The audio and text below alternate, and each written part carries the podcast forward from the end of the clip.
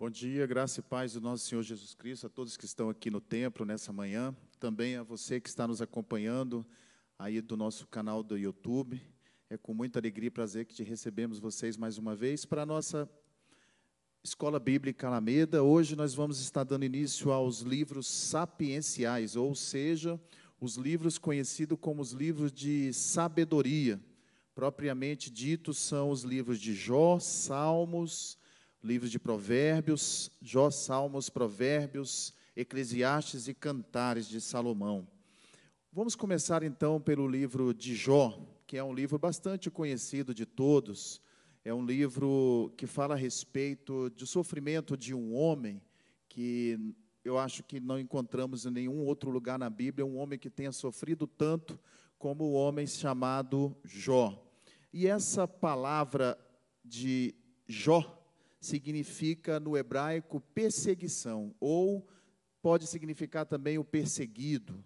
Então, o título desse livro, Jó, significa o perseguido. O autor relata uma época na vida de um homem, que é o próprio Jó, em que ele foi bastante testado. Mas não só a questão do livro de Jó, ela não vai conter somente o, o fato de Jó ter sido testado por Deus ou das questões ligadas ao sofrimento de Jó, mas também nós vamos ver no livro de Jó a manifestação de, do caráter de Deus. Isso é bastante interessante, é um fator bastante importante para o nosso aprendizado nessa manhã. Porque quando nós falamos de Jó, normalmente nós lembramos, lembramos das, das, perseguições, das lutas que ele sofreu, de todo o sofrimento que ele passou. Mas nós também vamos ver ali a manifestação do caráter de Deus, o que é de suma importância também. O autor do livro de Jó, ele não é mencionado quem é o autor de Jó, nós não podemos é, afirmar que tenha sido Jó. Pelo contrário, provavelmente não foi Jó quem escreveu esse livro.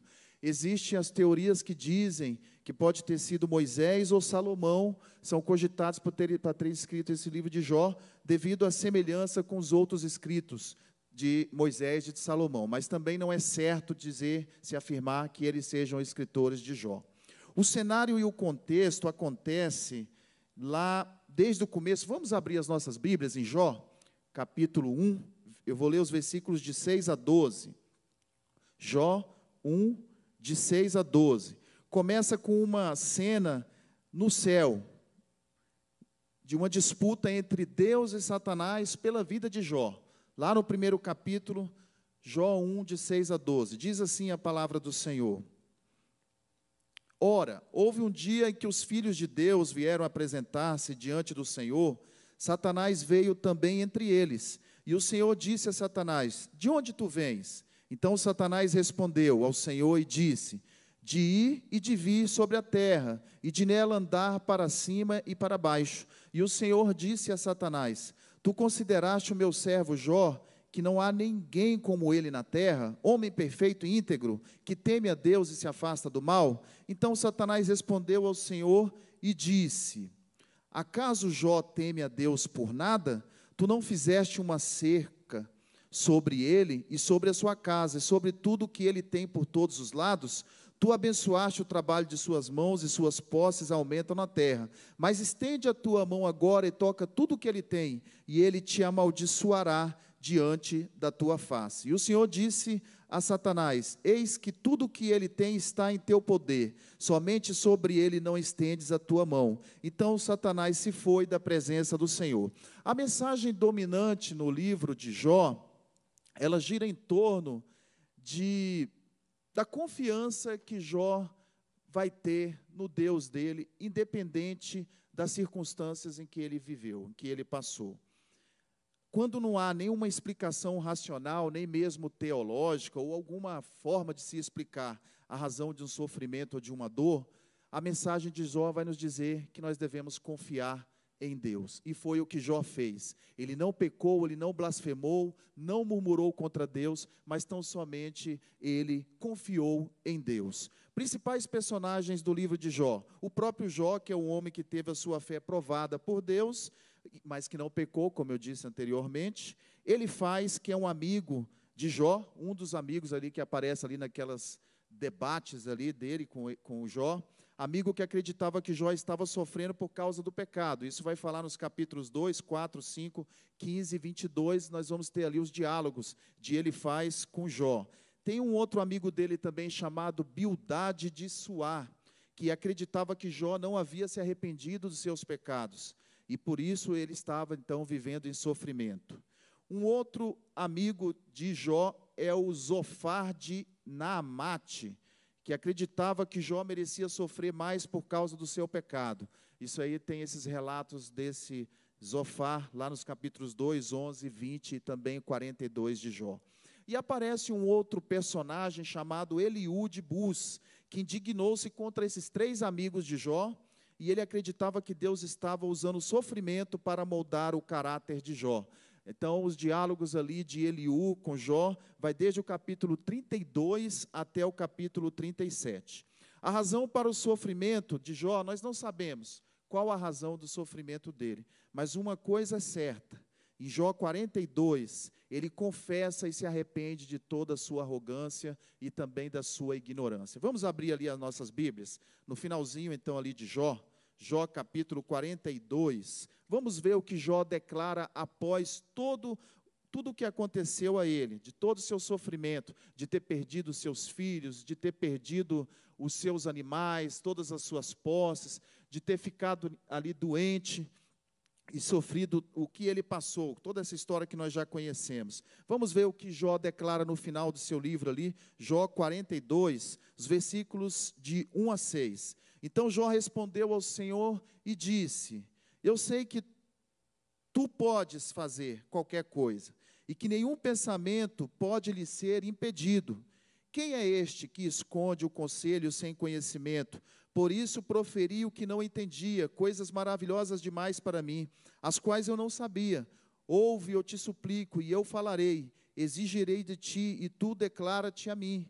Eu tinha ouvido de ti com os ouvidos, mas agora meus olhos te veem. Portanto, abomino-me e arrependo-me em pó e cinzas. Então, o que a palavra do Senhor vai nos mostrar aqui claramente é que Jó, mesmo ele não tendo pecado contra Deus, mesmo ele não tendo blasfemado, mesmo ele não tendo seguido o conselho da esposa dele, que disse para ele que amaldiçoasse a Deus, esquecesse o Deus dele, mas mesmo assim Jó, ele chega ao final do, do, do livro, ao final deste relato, dessa história, e ele confessa a Deus que ele ainda era ignorante. Anteriormente a ele ter passado por tudo que ele passou, ele diz para o Senhor que ele não tinha o conhecimento direito que ele era ignorante de algumas coisas, e por isso ele se arrepende, confessa da sua arrogância, e ele se arrepende do que ele era. Então ele entende, depois de tudo que ele passou, de todo esse sofrimento, que ele só conhecia Deus de ouvir falar, mas depois que ele passa pelo que ele passou, toda a experiência que ele viveu, então ele entende agora que os olhos dele passaram a ver, passaram a enxergar verdadeiramente Deus, como ele não enxergava antes. Esse, isso é o que acontece quando nós vivenciamos as nossas experiências com Deus. Quando nós passamos pelas lutas, pelos nossos sofrimentos aqui neste mundo, devido às nossas falhas e limitações, devido aos nossos sofrimentos, que, que independente da origem que venha o sofrimento que nós passemos, que viemos a passar, não sei se por uma dificuldade nossa ou por alguma perseguição, independente, ou se, essa, se esse sofrimento vem do, do maligno, não importa qual a origem do sofrimento da nossa vida. O importante é nós entendermos a lição que Jó nos deixa, de que nós precisamos confiar no Senhor em todos os momentos, independente das lutas e das dificuldades, e que as experiências e os sofrimentos vêm para nos amadurecer e para nos levarem não para mais longe, mas para mais perto de Deus. E é essa a finalidade das lutas e provações na nossa vida.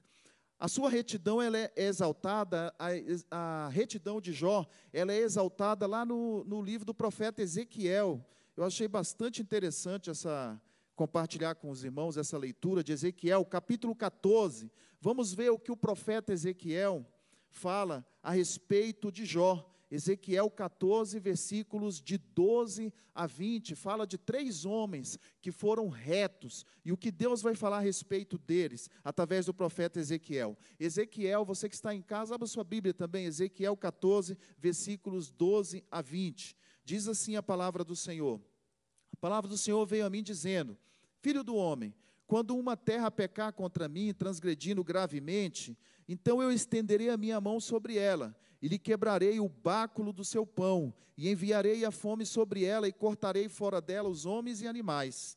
Embora estes três homens, Noé, Daniel e Jó, estivessem nela, eles livrariam somente as suas próprias almas, pela sua justiça, diz o Senhor Deus.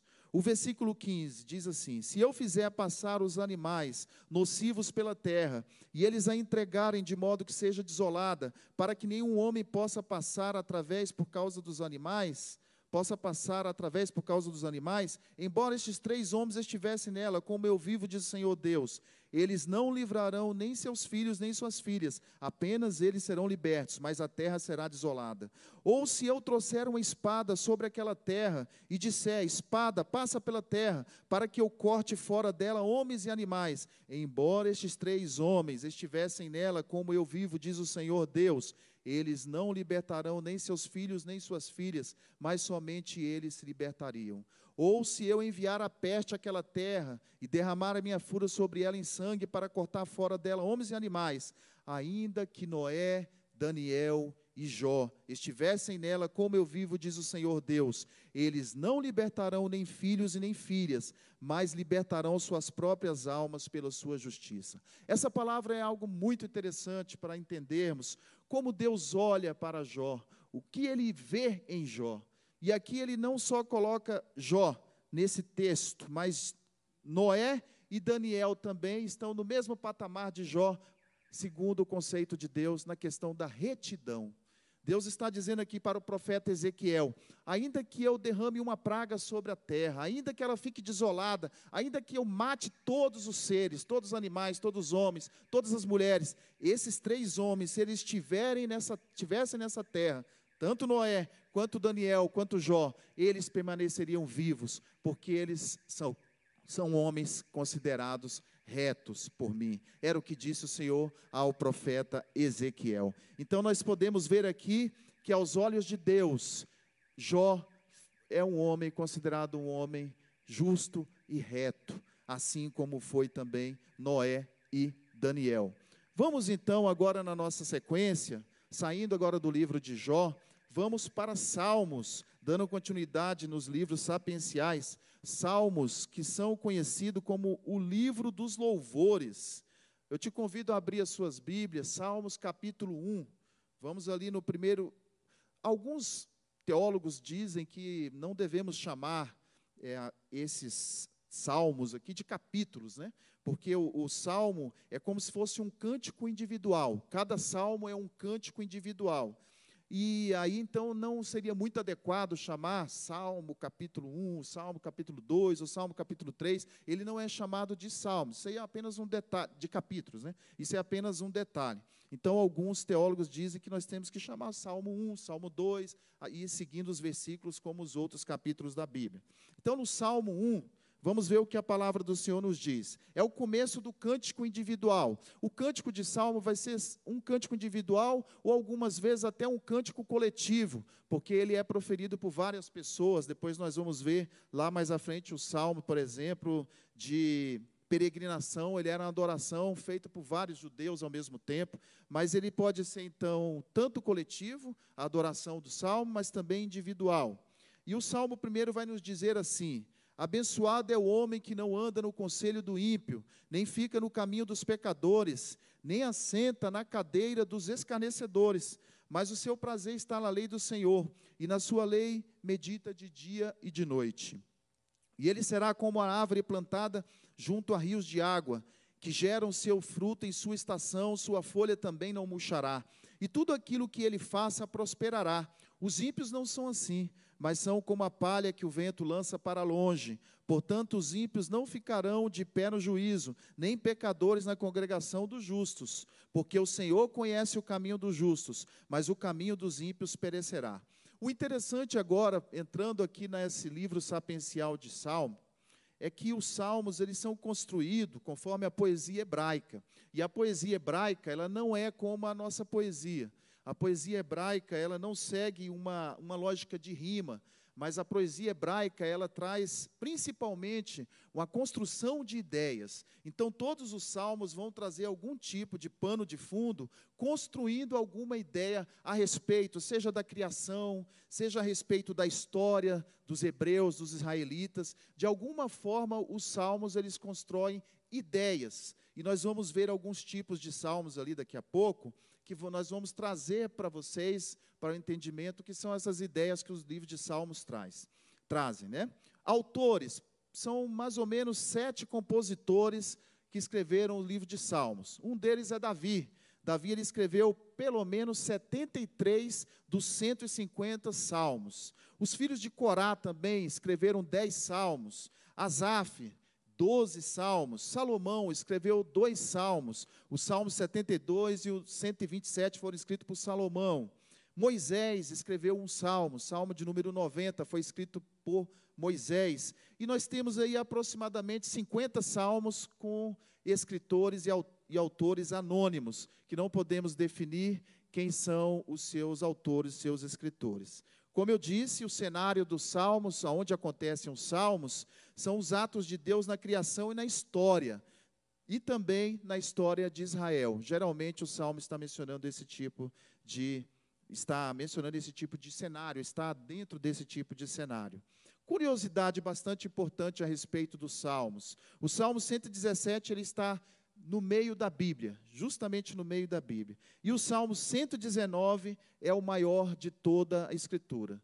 Eu não sei se alguém já leu o Salmo 119, mas eles têm bastante versículos. A gente gosta até de brincar né, a respeito do Salmo 119, quando a gente fala que quer fazer uma leitura breve, brincando, né, a gente já vamos ler o Salmo 119, mas na verdade não dá para fazer tão breve, porque ele tem bastante versículos, o Salmo 119. Vamos lá, personagens principais dos Salmos. O personagem principal mesmo dos Salmos é Davi. Ele é o rei de Israel, chamado pelo próprio Deus, conforme nós falamos na aula passada, o homem segundo o coração de Deus. Davi, além de ter escrito diversos salmos, ele também ele é mencionado em grande parte dos salmos. Por isso, por isso nós podemos considerar que o rei Davi é o principal, o principal personagem do livro de Salmos. Tipos de salmos. É importante nós entendermos também que os salmos eles manifestam o caráter de Deus, porque ali conforme eu disse, né, conforme a intenção do autor, conforme o pano de fundo do salmo, do que está escrito ali no livro de Salmos, ali Deus quer demonstrar o seu caráter, seja a sua justiça, seja a sua misericórdia, seja a sua compaixão. De alguma forma, os salmos ele vem demonstrar o caráter, manifestar o caráter de Deus. E eu separei alguns tipos de salmos para poder, nós, poder compartilhar com vocês nessa manhã. O primeiro deles é o salmo que é um lamento individual ou um lamento comunitário. Nós podemos chamá-los assim de lamentos individuais ou comunitários. Conforme eu disse lá atrás, os salmos podem ser uma manifestação individual ou de uma comunidade de um coletivo de pessoas. E o salmo que expressa um lamento individual ou de uma comunidade, ele expressa a necessidade da libertação. É uma situação em que, de alguma forma, o seu escritor está manifestando o pedido de misericórdia a Deus, que Deus venha libertá-lo, venha guardá-lo de seus inimigos. Nós podemos ver o exemplo lá em Salmo 3. Vamos abrir ali em Salmo 3. Salmo de número 3. É um salmo de Davi que ele tem como título quando ele fugia de Absalão, seu filho. Davi estava sendo perseguido pelo seu próprio filho, porque o seu filho queria tomar o seu trono. Salmo 3 é um salmo de lamento individual aqui nesse caso. Davi está lamentando, pedindo a Deus misericórdia. Olha os primeiros versículos. Senhor, como aumentaram aqueles que me perturbam? Muitos são aqueles que se levantam contra mim. Há muitos que dizem da minha alma: não há salvação para ele em Deus, sei lá. Mas tu, ó Senhor, és um escudo para mim, a minha glória e o exaltador da minha cabeça. Quando Davi está aqui clamando a Deus pela misericórdia de Deus, pedindo a Deus o livramento, que ele precisava ser livre do próprio filho que estava perseguindo para matá-lo, então Davi ele declara esse salmo, Davi ele pede misericórdia a Deus. Ele se lamenta e pede a Deus, Senhor, me guarda, me livra, me sustenta.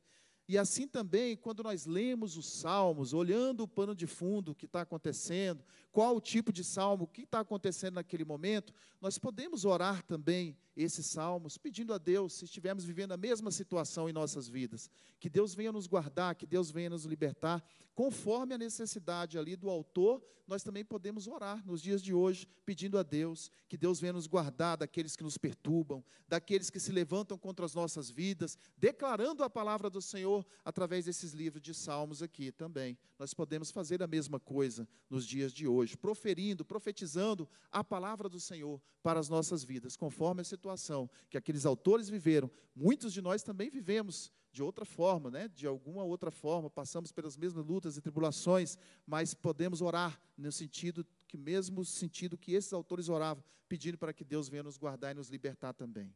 Amém? O salmo também pode ser uma ação de graça. O que é ação de graça? Expressão de gratidão, né? Quando nós fazemos uma expressão de gratidão pelo que Deus tem feito em nossas vidas, pelo que tem acontecido nas nossas vidas, nós fazemos ação de graças agradecendo a Deus, porque Ele é o Deus que supre todas as nossas necessidades, que nos guarda, que nos sustenta. Vamos ver um exemplo de salmo de gratidão? Lá no Salmo 40, Salmo de número 40. Tem um exemplo ali de gratidão. Salmo 40. Vamos ver o que a palavra do Senhor tem a nos ensinar. É um salmo também de Davi. Eu esperei pacientemente pelo Senhor, e ele se inclinou para mim e ele ouviu o meu clamor. Ele também me tirou de uma cova horrível, de barro lamacento, e pôs os meus pés sobre uma rocha, e estabeleceu os meus passos.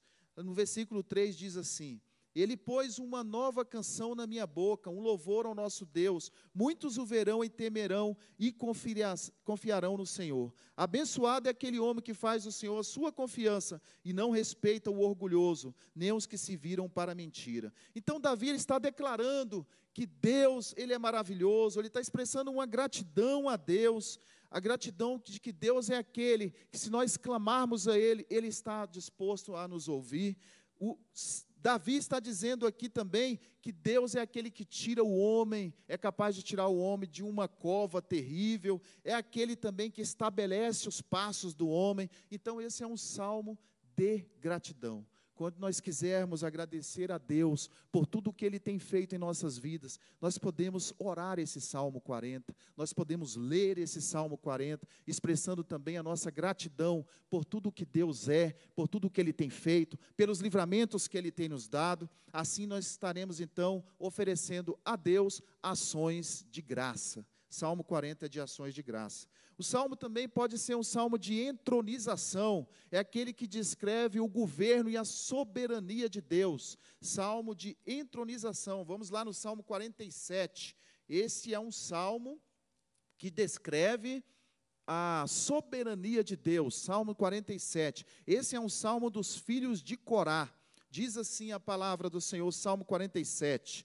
Batei palmas todos vós, povos, gritem a Deus com voz de triunfo, pois o Senhor Altíssimo, Ele é terrível, Ele é o grande Rei sobre toda a terra. Ele subjugará os povos debaixo de nós e as nações debaixo dos nossos pés. Ele escolherá para nós a nossa herança, a excelência de Jacó, a quem ele amou, Selá. Deus subiu com um grito, o Senhor com o som de uma trombeta. Cantai louvores a Deus, cantai louvores, cantai louvores ao nosso Rei, cantai louvores, pois Deus é o Rei de toda a terra. Cantai louvores com entendimento. Deus reina sobre os pagãos, Deus se assenta sobre o trono de sua santidade. Os príncipes dos povos se reúnem até o povo de Deus de Abraão pois os escudos da terra pertencem a Deus e ele é grandemente exaltado. Então, os filhos de Corá estão exaltando a soberania de Deus. O salmo de entronização é aquele que nós declaramos que ele é Deus soberano, que Ele é Deus sobre todos os povos, que Ele é Deus Senhor dos senhores. Quando nós queremos adorar a Deus pela Sua soberania, pelo Seu governo, pelo governo dele sobre essa terra, pelo governo dele sobre as nossas vidas, então nós declaramos, podemos declarar este Salmo 47, podemos orar esse Salmo 47, declarando que Ele é todo-poderoso e Ele é soberano sobre todos os povos e também que Ele governa as nossas vidas. Nós podemos trazer também este salmo para o governo de Deus é, na nossa vida individualmente, não só como como povos, como nação, mas também que Ele é o nosso Deus, o Deus Todo-Poderoso que governa as nossas vidas. O salmo de peregrinação é um salmo de adoração. Salmo de peregrinação, os salmos de peregrinações são bastante conhecidos. Salmos que vão de 120 ao 134. Eu não sei se vocês já observaram na Bíblia de vocês, se você vê lá no título, vamos abrir, por exemplo, ali o Salmo 120. O que são esses salmos de peregrinação?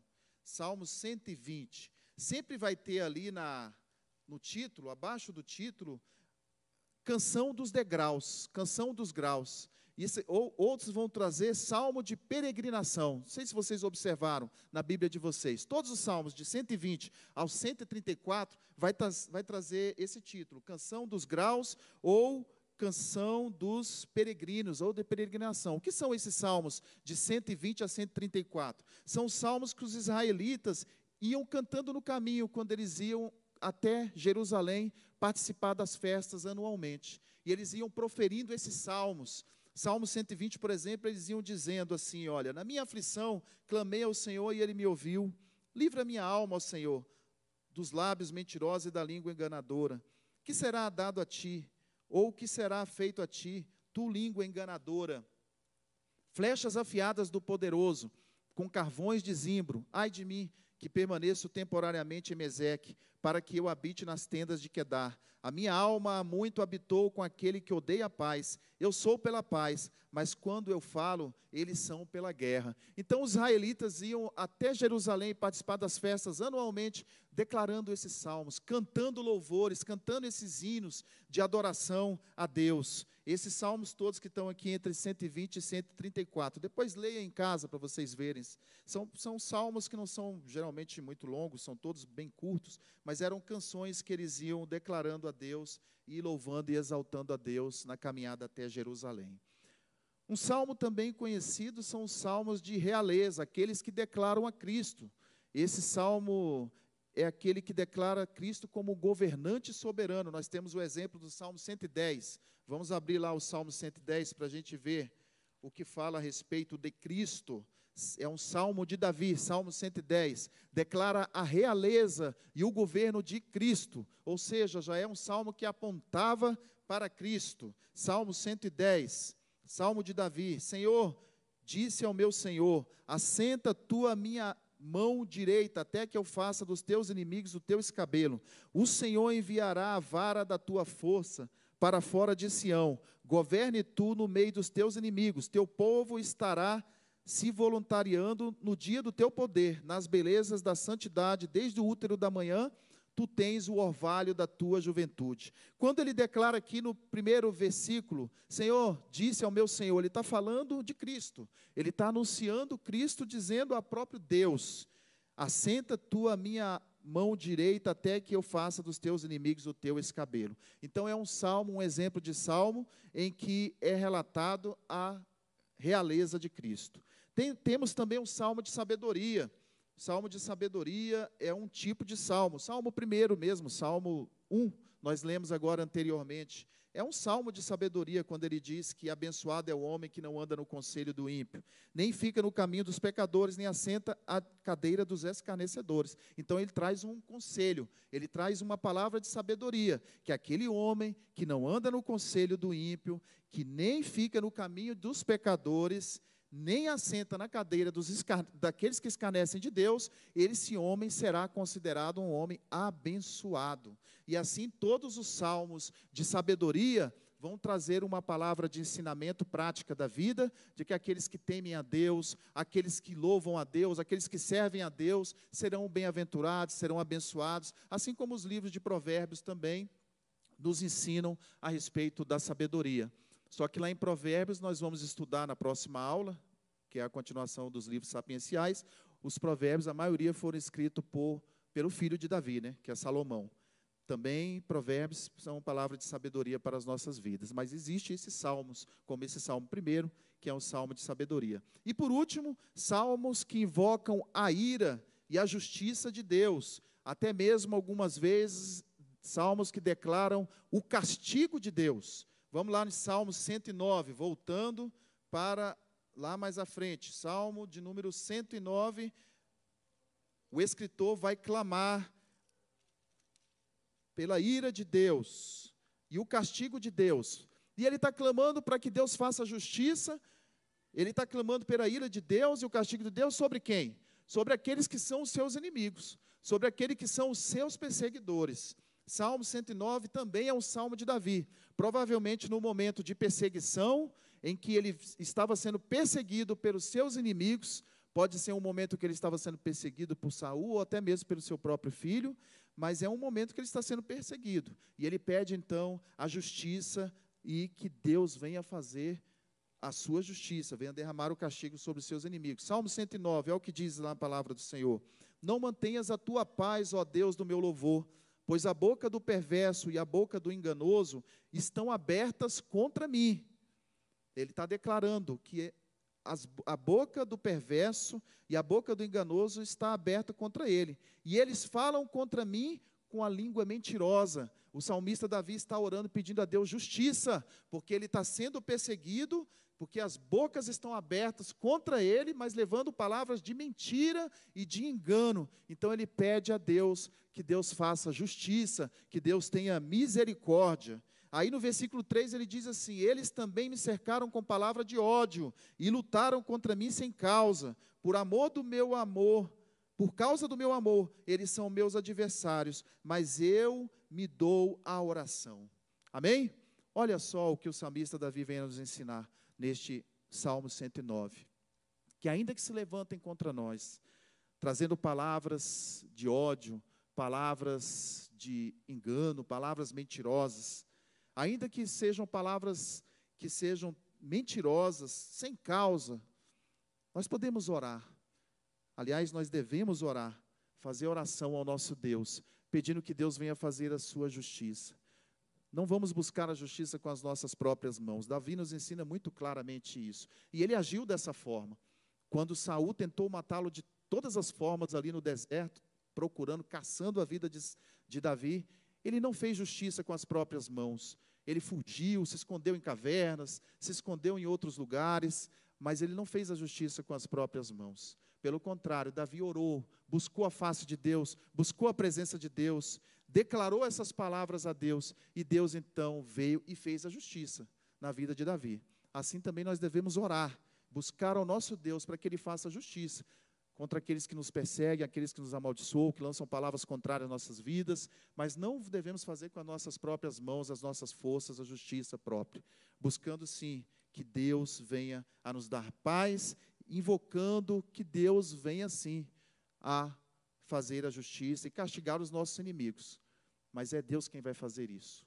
É Deus quem vai fazer todas as coisas. E Ele conhece todas as coisas, Ele sabe que você já viveu e passou então só invoca Ele, busque a presença dEle. Amém? Vamos ficar de pés, vocês que estão aqui no templo comigo. Você que está em casa também, se você tiver a oportunidade de estar conosco, sempre aos domingos, às nove horas da manhã, venha participar conosco presencialmente. É muito bom a tua presença aqui conosco.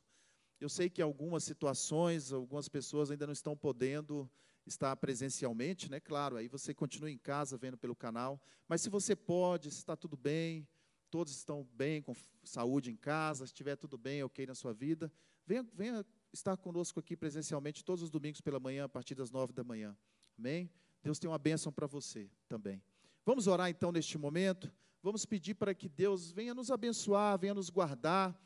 Se você estiver passando por algum sofrimento, algum tipo de sofrimento, nós hoje aprendemos um pouco a respeito do sofrimento através da vida de Jó. Se você estiver passando por alguma aprovação ou alguma luta, se você tem alguma necessidade nesta hora, ore a Deus para que Deus te abençoe e te guarde. Ore a Deus para que Ele, que Ele venha trabalhar na sua vida, venha te capacitar a cada dia mais através desse sofrimento. Como Jó um dia declarou a Deus, após ele ter passado por toda aquela provação, como ele declarou a Deus que então ele não só mais conhecia Deus só de ouvir falar, mas que os olhos dele também estavam vendo ali Deus a partir daquele momento, que ele havia passado por tudo aquilo. Peça a Deus para que Deus abra os seus olhos também você em casa, peça a Deus para que Deus abra os seus olhos, em meio a essa, esse sofrimento, essa luta que você tem sofrido, que Deus venha te amadurecer, Deus venha te capacitar, Deus venha abrir os seus olhos espirituais. Se há algum tipo de, de deficiência na sua vida espiritual, que Deus venha trabalhar na sua vida emocional e venha te capacitar, venha te fortalecer neste momento. E também que Deus venha nos abençoar a cada dia mais, como ali naqueles livros de Salmos, que Deus venha nos abençoar, nos livrando dos nossos inimigos, nos guardando, nos sustentando. Venha pedir a Deus a, a, misericórdia dele sobre a tua vida nessa manhã, que ele venha te sustentar, que ele venha te fortalecer. Se você está sendo perseguido, peça a Deus que Deus venha te guardar, venha te livrar, seja perseguição de homens, seja perseguição no mundo espiritual, perseguição de demônios, que Deus venha lançar por terra nessa manhã, em nome de Jesus. Se você quer oferecer ação de graças a Deus, como aqueles salmistas ofereciam, ofereça também ação de graça a Deus pelo que Ele já tem feito na sua vida, por tudo que Ele tem te abençoado, a cada dia mais Ele venha continuar abençoando, te sustentando também conforme a tua vontade, a tua necessidade. Ore a Deus nesta hora. Senhor, nós te louvamos e bendizemos o teu santo nome.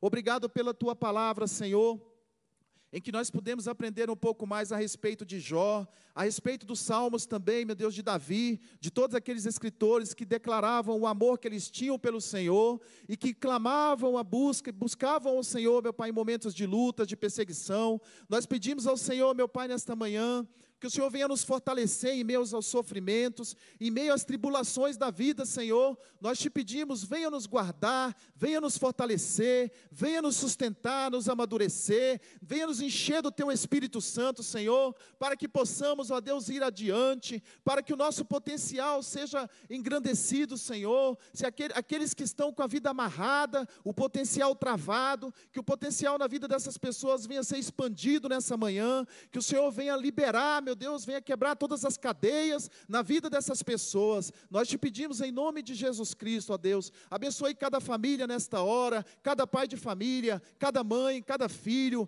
vai de encontro nesta hora nos seus lares, Senhor. Abençoa cada um que está enfermo, venha trazer a cura, Senhor, em nome de Jesus Cristo, a cura física, a cura espiritual, seja naquilo que a pessoa necessita, ó Deus, que a tua bênção seja derramada sobre ela, não só hoje, mas para todo sempre. Permanece conosco, ó Deus. Nós queremos daqui a pouco estar adorando o teu nome em mais um culto de louvor e adoração. Queremos assim engrandecer o teu nome também e expressar a nossa gratidão, Senhor. A nossa gratidão por tudo que o Senhor tem feito em nossas vidas. Queremos, ó Deus, adorar ao Senhor também mais essa manhã, mais esse domingo, mais esse início de semana, início deste mês de setembro. Nós queremos manifestar a nossa adoração ao Deus que tem nos guardado, tem nos sustentado e tem nos livrado a cada dia. Meu Pai, muito obrigado. Permanece conosco, não só hoje, mas para todo sempre.